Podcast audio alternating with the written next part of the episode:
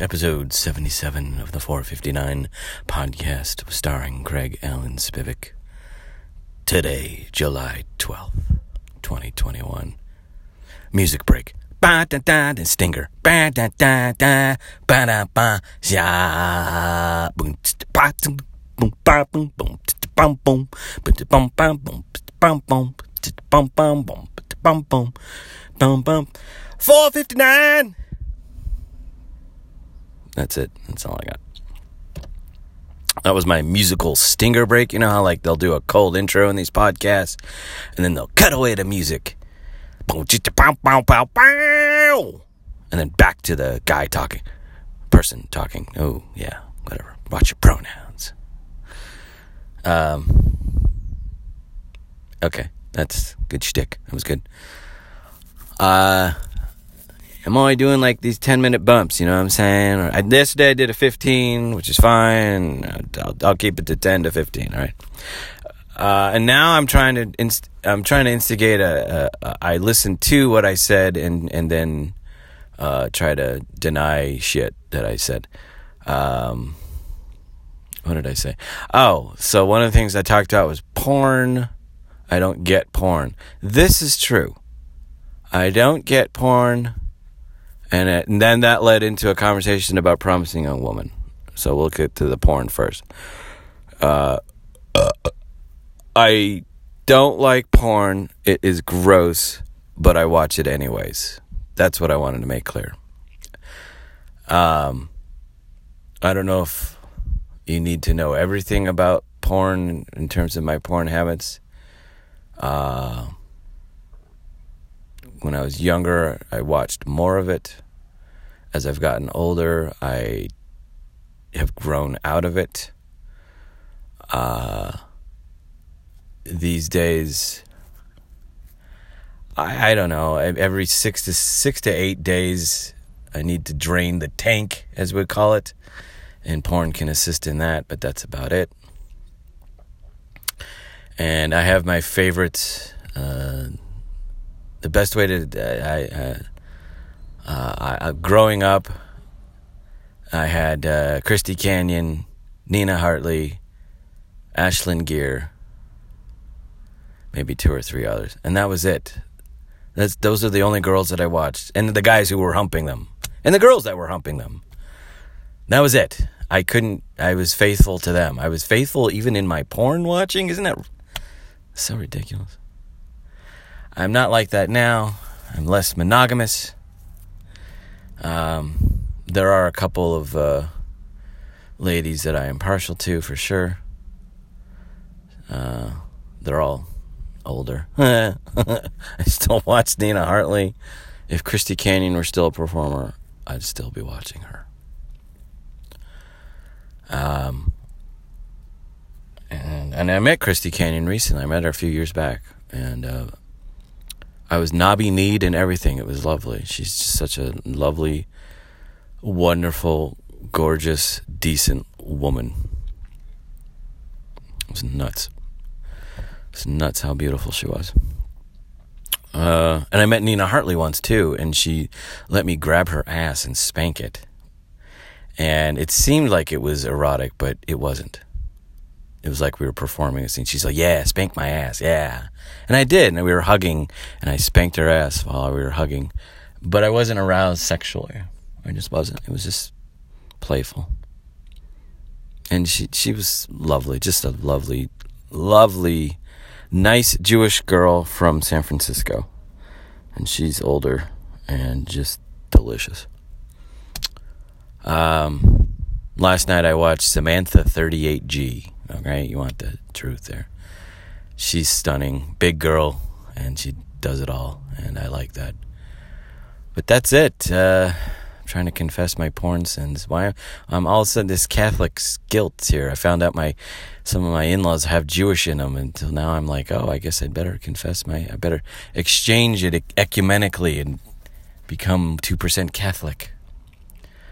Um, yeah, porn has definitely played a role in my my life. Um, my sister-in-law and that is she married my brother, uh, discussed on her podcast about uh, porn or uh, my father.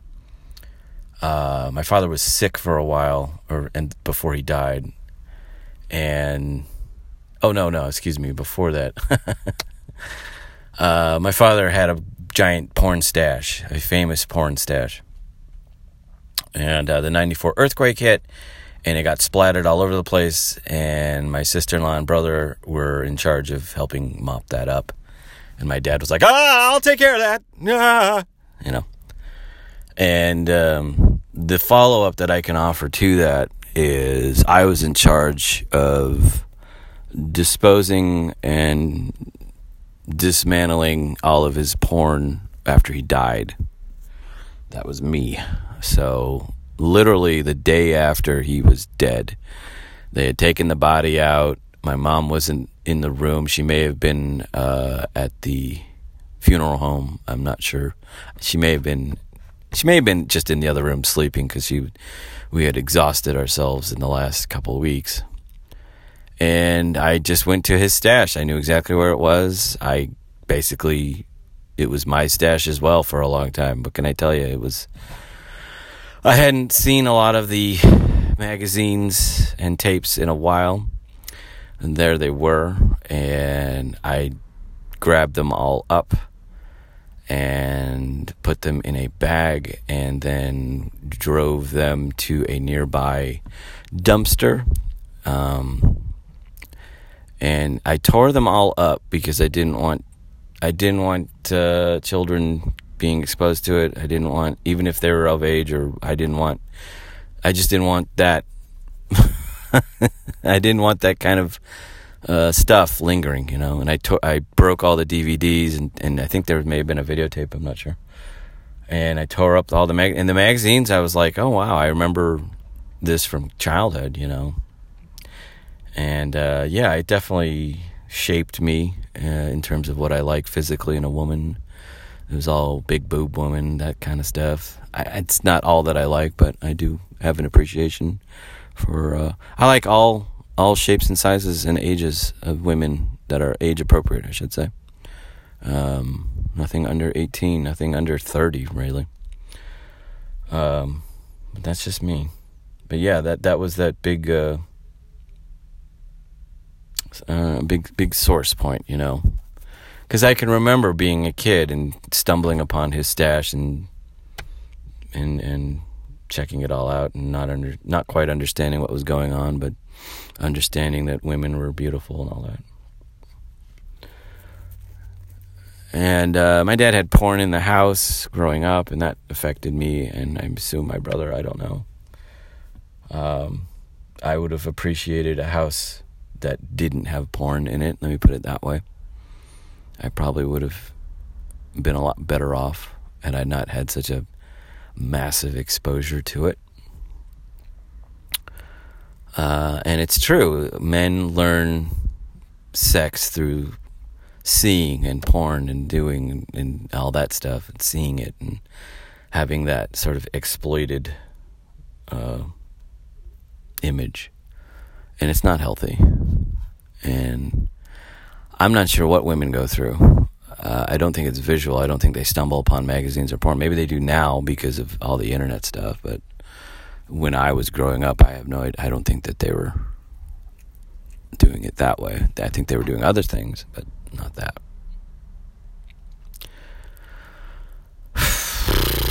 So, yeah. That's the first addendum to yesterday's podcast. I talked about, I mentioned porn in that I don't get it, but I still do watch it. That's my addendum to that. Um, the second thing uh, is so I talked about wanting and enjoying performing. It's an ego stroke to perform to attractive women. And I want to make clear that all the women in that room that I was performing in were attractive. and the energy together, there were three girls in there. The energy, that I experienced was lovely, and I enjoyed it.